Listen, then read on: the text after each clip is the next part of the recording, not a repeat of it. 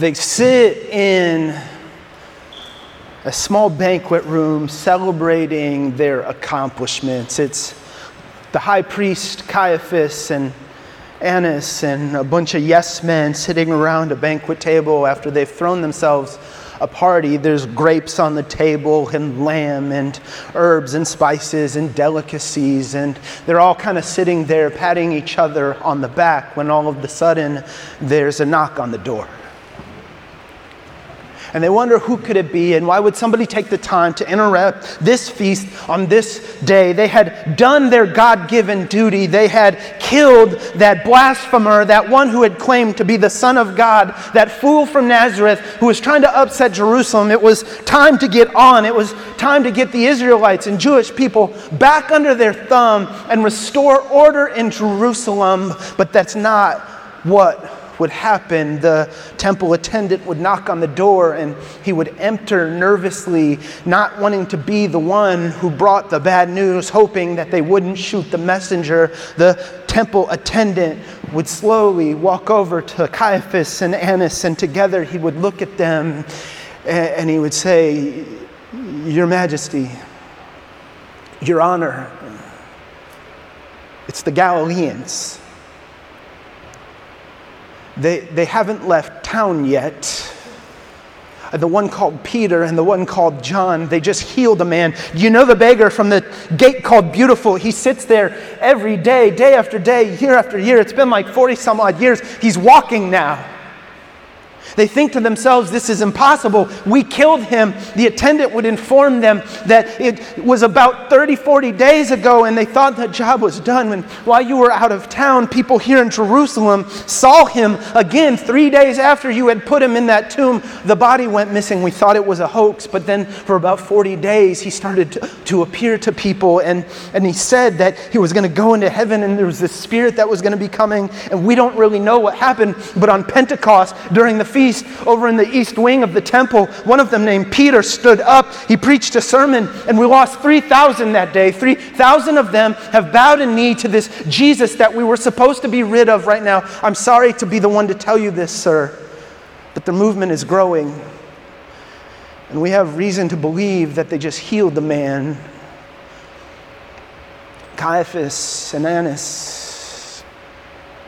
are equal parts enraged and terrified. They don't know what to do. We're going to look at the story that came before that story in our text today. I'll do a little review with you. Welcome to Acts Masterclass, verse by verse, chapter by chapter of book of Acts. We've established by now that the Holy Spirit is the main character in the book of Acts. Now, don't worry, when we start talking about the Holy Spirit, you don't need to be confused, afraid, or alarmed when we start talking about the powering presence of God living in us. The proper response, when you understand it correctly, is relief. Why would we be relieved when we start talking? about the Holy Spirit. This is a mystery. It's confusing. How does that work? Does it work in me or through me? We talked all about this, and we've come to find out it is the Holy Spirit who will live the Christian life in me and through me, meaning I don't have to do it by myself. There are a whole lot of things in the Bible that I can't do. I cannot become everything God made me to be, but the Holy Spirit in me can. I cannot overcome my sin and sin nature, but the Holy Spirit in me can. I cannot produce in me abundant love, joy, peace, patience, kindness, gentleness, goodness, and self control. But I don't have to worry because when I walk with the Spirit and obey the Spirit, He will grow those things in me from the in side out. We talked about Jesus ascending into heaven and telling the disciples to wait until they receive this gift of the Holy Spirit. And then finally, after three weeks, we got to the point where the Spirit shows up. And then last week, we talked about the way the Spirit empowered Peter, and Peter preached this sermon in front of the very same people that killed Jesus. He looks them in the eye and he says, Be assured of this this Jesus who you crucified is now Lord and Messiah. And then we got to go back to a little of chapter 2 before we can get into chapter 3, and we'll tear it apart really quick. Chapter 2, verse 30. 39 is where we left off last week. This is what happened. Peter, the end of his sermon, the promise is for you and your children and all who are far off, who call on the Lord our, or on whom the, or let me just run that back. The, I got too excited. Welcome, everybody, online, outside. We love you. We see you. We're glad you're here. If you can keep up with me, then you can study the Bible today. Okay, here we go. The promise is for you and your children and all who are far off, for all whom the Lord our God will call. With many other words, he warned them and pleaded with them Save yourselves from this corrupt generation. Those who accepted his message were baptized. About 3,000 of them were added to their number that day. So we started with a core. There were 120, and we have now built up a crowd because it's at least 3,120. But how does a crowd become a church? Chapter 2, verse 42 explains that to us. It says, They devoted themselves to the apostles' teaching and to the fellowship and to the breaking of bread and to prayer. Everyone was filled with awe, and many wonders and signs were performed by the apostles. All the believers were together and had everything in common. They sold their property and possessions to give to everyone who had a need. Every day they continued to meet together in the temple courts. They broke bread in their homes and ate together with glad and sincere hearts, praising God and enjoying the favor of all the people. And the Lord added to their number daily those who were being saved. And it's like, come on, who doesn't want to be a part of a community like that? You know, we've gone before in other messages in times past and we've looked at all those different elements the, the devotion to one another, the selling their property, the caring for one another, the time in the Word, the apostles' teaching. I'm not going to get into those today because we're trying to make it to chapter 3. The two things you need to know about this passage are number one, the first three words of verse 42. If you are a Bible person, a notes person, an underline it person, this would be a great time to underline the first three words of verse 42. They devoted themselves. How do you get a great church? Can I tell you something? It's these three words. We could talk about the prayer and the bread and the, uh, and the apostles' teaching and the, all the different things they did to one another, but those things only came to life because of the devotion of the church itself. If you want to ask yourself a question, like a really troubling question that'll mess with you and make, it, make you wonder if you want to come back to church next week, just ask this question right here. If every Christian in America was as devoted as me, how devoted would the church in our country be? If everybody at Momentum was as devoted as me, what kind of church would we have? You could switch out that word for devoted for the things we're devoted. If everybody was as hospitable as me, as service oriented as me, as generous as me, as welcoming as me, as kind as me, what kind of church would we have here? What kind of church would we have in our country if everyone was as devoted as you? These words in 242 through 247 are also a great reminder that Acts is not a book about superstar Christians. It's about the Holy Spirit using ordinary people to build his church. We have a celebrity obsessed culture. We're drawn to bright lights and people who stand out, and Instagram and followers and followings, and people who are loud and clever and crafty and make a good video draw people in. But can we just remember there are 3,000 people being represented in Acts chapter 2? 3,000 people. We don't know their names, we don't know much about them, we don't know what was unfolding in their lives. But here's what we do know it is their faithfulness in Acts chapter 2 that makes it so we have the next 26 chapters in the book of Acts. It is their daily, quiet faithfulness that no one saw, that no one wrote down, that no one paid attention to, that made the book of Acts happen, which means your life matters. It means don't ever buy the lie that your part is too small. Like, I'm just raising these kids, and it's the same thing every day. And I wake up and I wipe their noses, and then I go to playgroup, and I, I help that one mom out that one time, but I'm just here passing time. Nothing. I go to work, and I'm just making a check, and I'm, I, I did the thing. I'm trying to make it better and brighter. In Jesus' name, I prayed with that one person one time, but I don't really. If you are playing a spot in the story of King Jesus, no matter how large or how small it is, you are playing a valuable role. Can I tell you something? In the church, out of the church, in your life, out of your life, all of it matters to God. It's because of this unnamed 3,000 that the gospel traveled from Jerusalem across the ocean to our lives today. Your role matters. I think this is also a good reminder for us to read this story with caution See, this Acts 2 42 through 47 has got to be one of the most idealized passages in all of Scripture.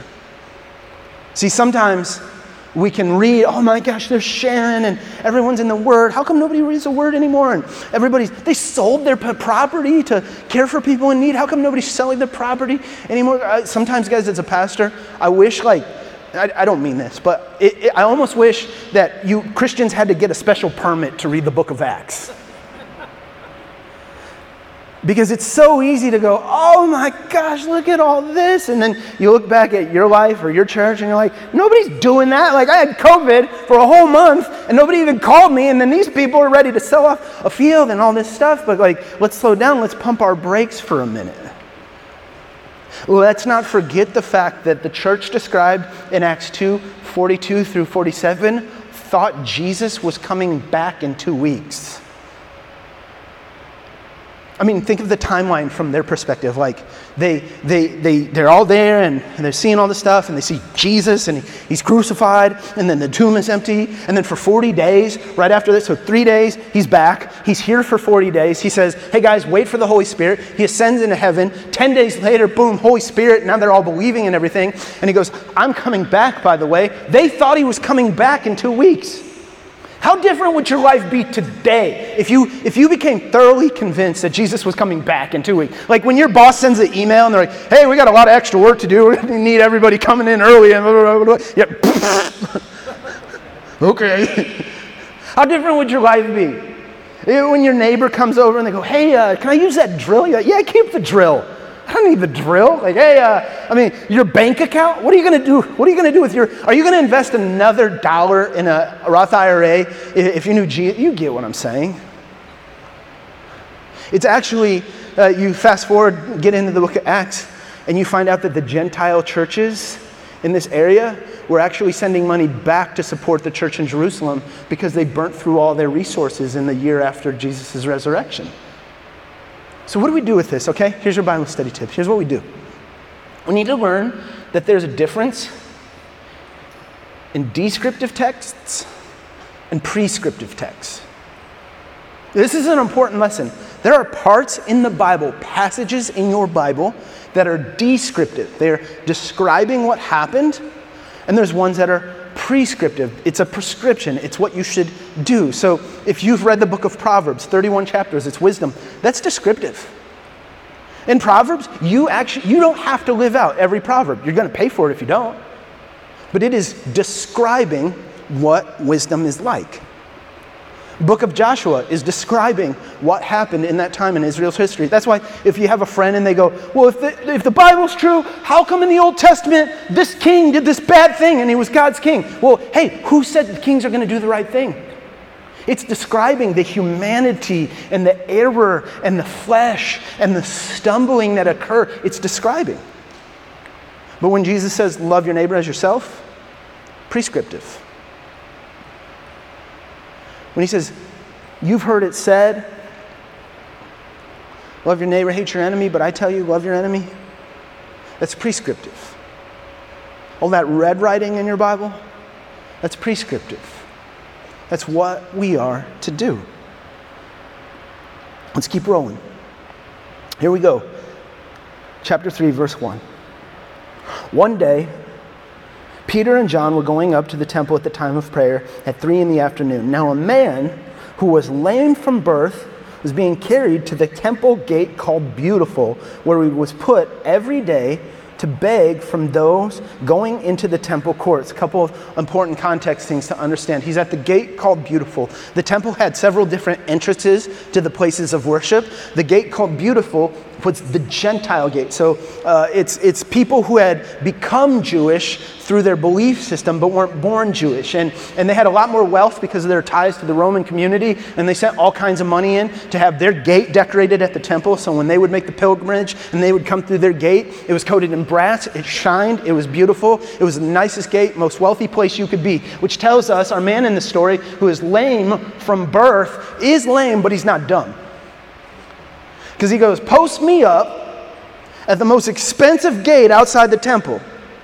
Post me up right there because when somebody comes and they haven't been to temple in a few weeks and they're feeling kind of guilty and like, geez, I gotta get there, I gotta get my faith going. And then they see me, I'll be laying there, I'll say, Sir, do you mind? And they'll give me a little extra. Come on, you've done that before. Like you messed up a whole week and then you, you come to church with a little, you got extra cleaned up and you're like, I'm turning this thing around today. A little extra, a little, oh, I'll throw something in the offering box. I mean, we've all been there. It's like he's capitalizing on that. If you're a note taker, you could draw a 422. 422 because we're going to learn about this in chapter 4 as well. But in verse 42, we learn, or 4, chapter 4, verse 22, we learn that this man had been like this for 40 years. 40 years of sitting, 40 years of begging, 40 years of being carried in and out. You better believe at the stone footer in the gate called Beautiful, there was a little worn out spot from where he sat each day. Chapter 3, verse 3, it says, When he saw Peter and John about to enter, he asked them for money. Peter looked straight at him, as did John. Then Peter said, Look at us.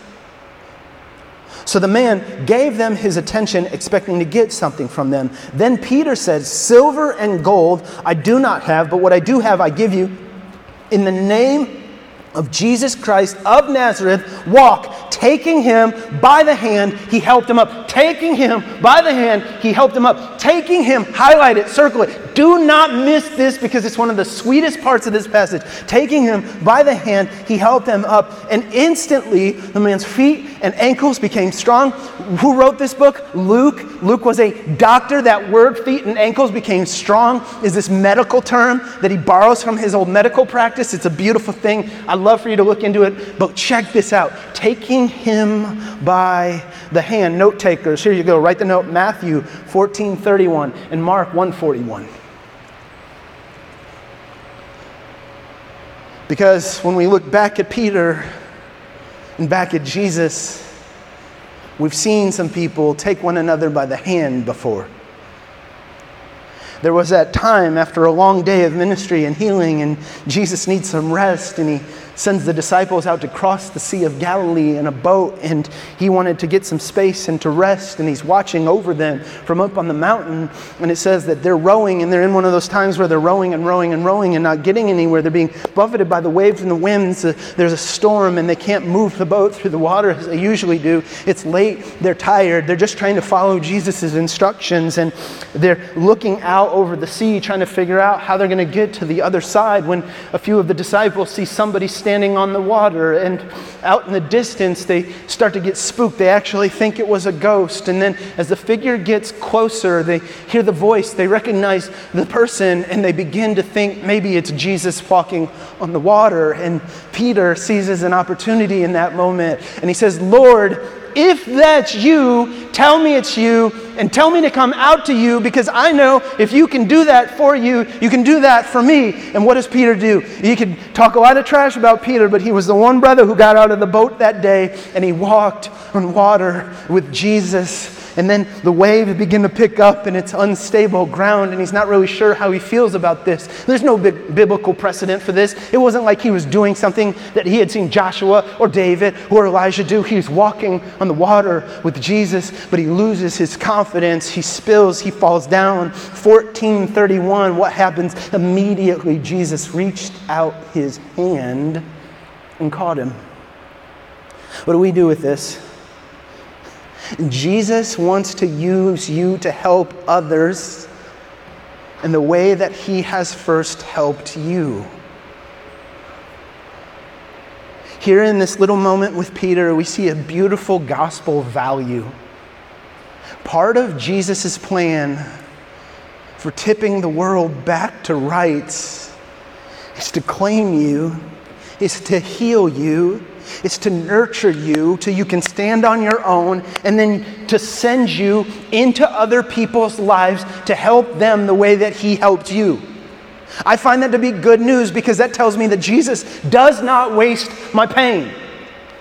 The hurt, the sorrow, the heartbreak, the disappointment that I experience, when I bring it to Him, allow Jesus to bring healing and redemption and to stand me back up on my feet, to help me up when I have fallen, He will then prepare me to go into the lives of other people. So, can I tell you something? The disappointment you experienced this year, the thing where you did everything right and everything went wrong, that time when it didn't turn out how you wanted it to turn out, when that unthinkable thing happened happened to you years ago that still plagues you, if you trust Jesus with it, trust me when I say He will heal you, He will redeem you, but prepare yourself because He is going to send you into the life of someone who needs you.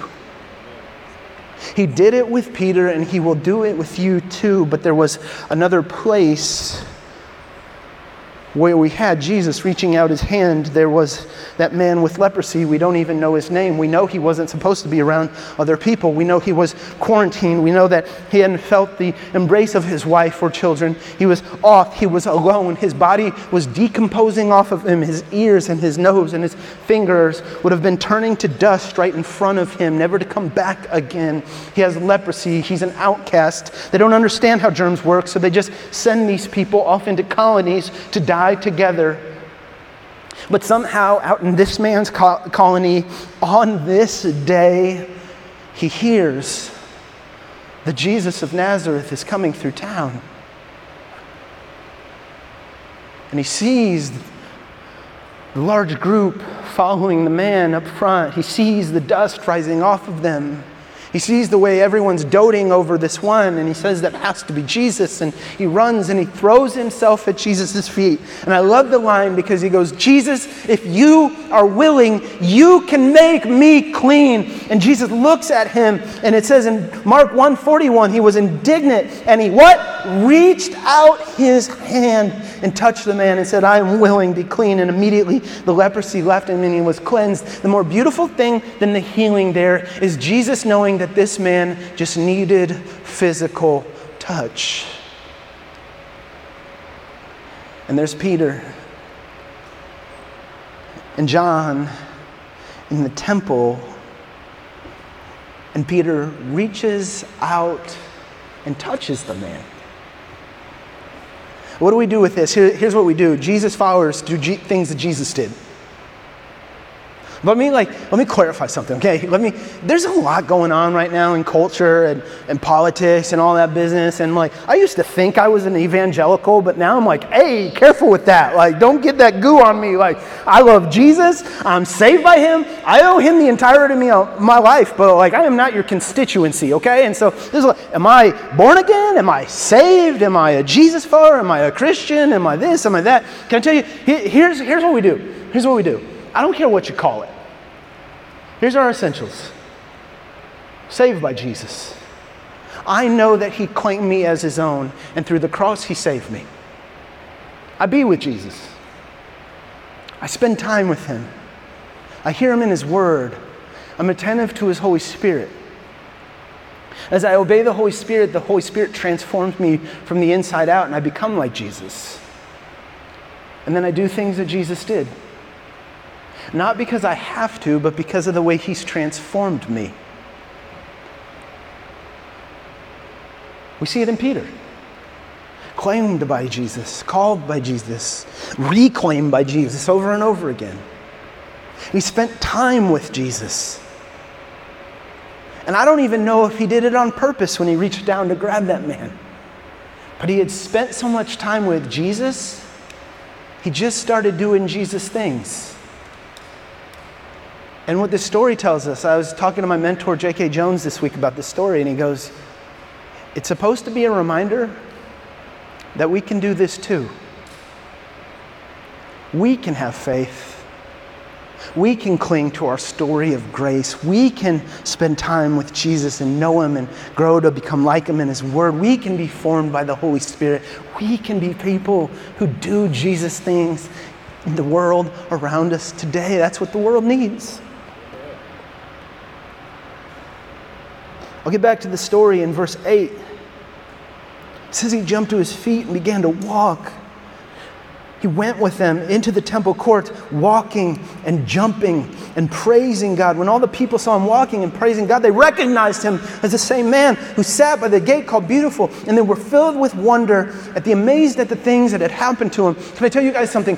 I have sat and looked at this story from every angle. I have been John looking at Peter, being like, You can't be serious, dude, don't do it. Like, if it doesn't go, we're going to be embarrassed in front of all these people. And I've been the onlookers, I've been the 3,000 who stood up at attention when Peter walked into the room because they just were converted by his sermon. I've been the man sitting on the little stone footer with no legs that worked for 40 years, trying to imagine, I don't even know what I do to walk. I don't have the synapses, I don't have the neural pathways to do so, but this man pulls me, and all of a sudden, legs are working underneath me. I've looked at it from every single angle, and what I've come to understand is we don't have language for the power and the majesty and the emotion that comes flying out of chapters 3, 1 through 10. We don't. It's a beautiful story. It's a beautiful vision for life in the kingdom of God. And it is why, it is why, here's why. It is why we cannot settle for a faith that ends in the tub of baptism. Where was Peter 60 days ago? Where was he? Upper room, Jesus' last words and lessons. With fear in Jesus' voice, he says, Can you guys come pray with me? They're in the garden. And the mob comes with torches and clubs and temple guards, and Judas, who was just with us in the room, is now with the mob. Jesus looks at him and says, Do what you need to do. Peter was there. He grabs a sword. He's not even good with the sword. He swings a sword. The guard dodges, cuts off his ear. Jesus puts on the ear. They haul Jesus away, and it says that Peter followed at a distance. Peter began to distance himself from Jesus because of his fear. Where is this going if I actually follow him? And they pull Jesus into the temple, and Peter won't go in, he won't watch. He sits clothing himself, hiding himself by a fire. There's a young girl, and Peter, 60 days ago, is the one by the fire hiding. And the girl says, Hey, you have an accent like those Galileans. What, what are you one of them? Or are they one of you? Are you with him? And he says, I don't know him. No, I hear it in your voice. You speak like Jesus. Isn't you one of the ones? I think we even saw you. I don't know him. I don't know him. A rooster crows. And Peter realizes what he has just done. And 60 days later, we have a beautiful sermon 3,000 people saved, a miraculous healing coming from the same man who once denied Christ. What got into Peter? Can I tell you what got into Peter? The Holy Spirit got into Peter. This is why we cannot have a faith that ends in baptism and waiting for Jesus one day. Baptism is the beginning. When I get baptized, I start my new journey. I'm cleansed, I'm forgiven, I'm free, and the Holy Spirit comes to live in me, and that's when the party gets started. I've watched people walk away from this thing because they get bored with their faith. Adults, kids, students. But I think what they walk away from is not the faith we see described in the pages of Scripture. They walk away from a faith where I pray a prayer, I get dunked, I wait for Jesus to take me to heaven, and in the meantime, I work for Him. I, this is Acts Masterclass. If I'm going to give you a reason, you should always grab one of those. Those are free journals, free pens. They say momentum on them. They're beautiful. You get to draw the day in class, okay? Um, go to my first picture here. See, a version. this is my drawing, okay? So start with the cross and start with you, okay? You can draw the cross and draw you, okay? Draw the cross, draw you. Uh, a version of faith that I was told is like Jesus died on a cross, I believe in him, and then I pray a prayer and then I work for Him while I wait to go to heaven one day. But when I get into Acts, when I read this vision, I see something different. See, Jesus, Jesus didn't die on a cross to fix me and make me a better person. My life isn't worth fixing, and I could never be a better person.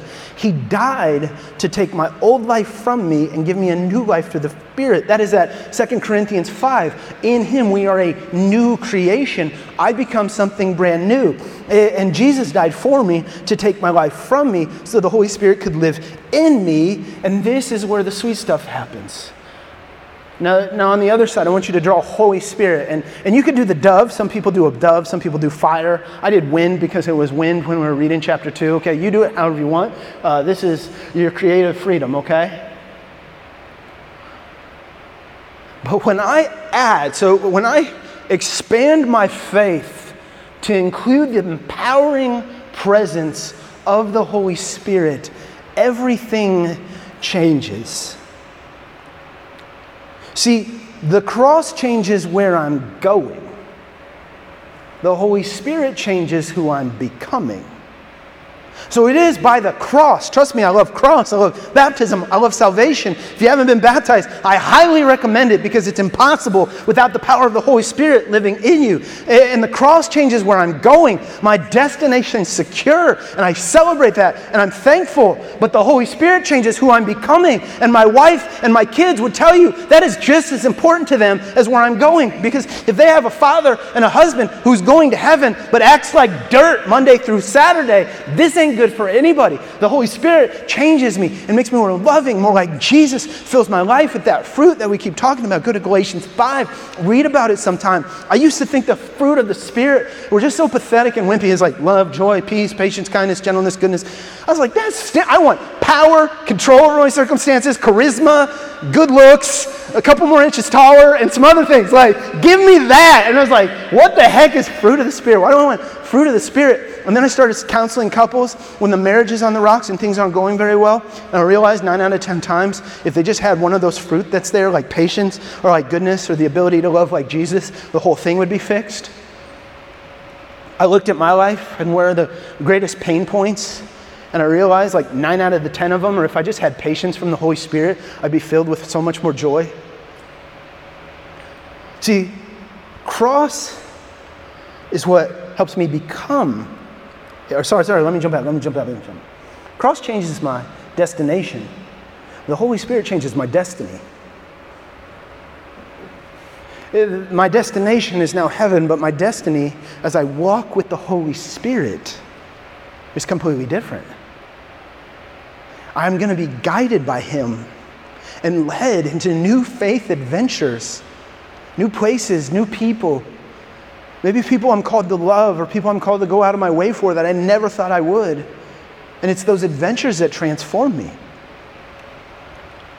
It's through the cross that I become a Christian, but the Holy Spirit empowers me to be a Christian. That's our community verse. Since we have now been justified by Jesus' blood, how much more will we be saved from God's wrath through him? Translation like, Jesus claims me as his own when I say yes to him, I, I repent, I'm baptized. But the power, the power I don't have to actually live that thing out comes through the presence of His Spirit within me. The cross forgives me of sin. The Holy Spirit gives me power over sin. Come on, anybody been in that stage of their faith where you're like, these sins are forgiven, but I keep doing them and I feel like dirt when I do them, and I don't want to even be doing them anymore. But when I walk when I obey, uh, Pastor John Ortberg did an amazing job describing this in his book called The Life You've Always Wanted. And he said, the craziest thing happens when you're actually transformed by the Holy Spirit. You don't just do a better job avoiding sin or fighting sin, He changes your heart to where you don't even desire sin. And that's a different thing.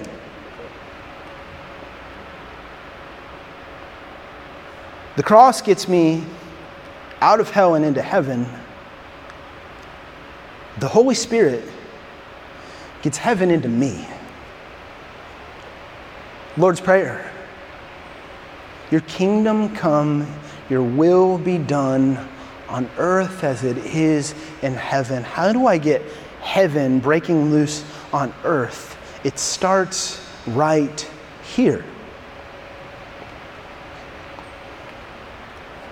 So going to tell you a ridiculous parable, and we'll be done. I want you to imagine you go to work and it's like an office setting, cubicles, you know, people around desks, phone ringing, kind of like the office, you know, that sort of thing. And, and, and in the, the cubicle over, you, you know, you have that work relationship and, and, and, old Herschel and you, you, you he's going to be Herschel, okay? This is my story. He's Herschel. And you work next to Herschel, and old Herschel uh, has never gone to Disney. He's been in Southern California 20 years. He's got some grandkids in tow, never been to Disney. And, and, so Herschel tells you at the beginning, hey, what's your New Year's resolution, Hirsch? And, he's like, I want to go to Disney. I'm taking the whole family to Disney. He's like, have you ever looked up tickets to Disney? He's like, yeah. Second mortgage on the home. We're getting ears, t-shirts, tickets, the whole Disney experience, dinner with the princess. Everybody's going to Disney. And it's like, okay, uh, uh, sounds good, Hirsch. Like, God bless you. And so Herschel's like, all right, he's saving up. And you hear him like, you're in the cubicle. It's our problem-free philosophy. No, okay, thank you. Thank you. I'm not, no, okay, this is my story, okay? I, I, can do this. And he's just happy and just Aladdin and all this stuff and Herschel, and he's going to Disney. And, and, and the day comes, and he saved it all up. He's only got one shot at Disney. He, he's going to leave Wednesday night, you know, do, do, Disney Thursday. He'll be back at work next to you in the cubicle by Friday. And, and you come, uh, and, and the day comes, you're like, all right, dude, good luck tomorrow. Have fun. Tell the grandkids I say, hey, hey have fun. And so, so Herschel, you know, he's gone all Thursday. He comes back Friday. He's walking in with the Mickey Mouse ears and the little dome, you know, with the thing. And, and, and he's just got a scowl on his face. I mean, he, he's upset. He's grumpy. You're like, I don't know if I should say it. And, he switched from Hakuna Matata to Poor Unfortunate Souls from Ursula, you know, and it's like just grim over there. It's a bad deal. And, and, and Herschel, uh, you finally work up the courage to roll over. Hey, Hirsch, you doing okay, man? He's like, yeah. He's like, did you go to, you go to Disney yesterday? He's like, yeah. Okay. Um, are you doing okay? Like, yeah, it wasn't, it wasn't what I thought it was going to be. Like, what do you mean? He's like, Well, we left early in the morning, traffic in Anaheim. We had to park in Pluto Z487 in the very, very back. And they got us in the thing and put us in the shuttle and then dropped us off at the park. And we waited in the, I was like, Was it raining? Like, you know, they give you the poncho when it rains. It's like kind of part of the Disney magic. And you get the poncho and the thing. He's like, No, it wasn't raining. I was like, Well, was there crowds? And like, What? Herschel, what happened? You went to Disney. You've always wanted to go to Disney. He's like, Yeah, well, got the tickets, second mortgage on the home, you know, $700,000 later, we had our t-shirts and we go in there and I walk up to the little gate, I check the bag, they check my bag, the bag is good, we got our lunches through and we got in the gate and we didn't. you know, we put out our blanket. And I said, blanket? He said, yeah, we put out our blanket and we sat on the blanket and we, we just, we were there and like, it was, it was okay. Like, you know, around 9.30, we saw Pluto walk by and there was this like cart being pulled by a horse, and, and it was all right. And you're like, Hirsch, what are you talking about? And he's like, yeah, 12 o'clock rolled around, we pulled out our sack lunches, and I had a peanut butter sandwich with a Diet Coke, and just kind of sat there. Couldn't see the fireworks, heard them, but they were over the thing, and we were just sitting there. And then at the end of the day, somebody somebody came up and, you know, like we saw the Disney guys, they were real nice. They were sweeping the place and they said, hey, we close in five minutes. Let me walk you guys out. And he got us on the trolley and you're like, whoa, whoa, whoa, whoa, Herschel. You didn't go to Disney. You just walked through the front gate and Hirsch, did you do the rides and Space Mountain and the Star Wars and the other thing and the adventure and the Small World after all? Don't worry about that one, it stinks. But like the other cool stuff, like you didn't do the rides and the experience and the bread bowl and the Harry Potter drink and all that. You didn't. Hirsch, what's the deal? And he's like, I, I don't know. I just wanted to sit there. You mean you got through the gate? But you didn't do any of the beautiful, life giving, adventurous stuff on the other side? You get it for Herschel. Do you get it for you? A faith that is simply a prayer, a baptism, and waiting. It's like getting to Disney, walking through the gate, and just sitting. And I just want to tell you, as your pastor, your life is far too important for that. I don't know what you think about you, but God is absolutely nuts about you.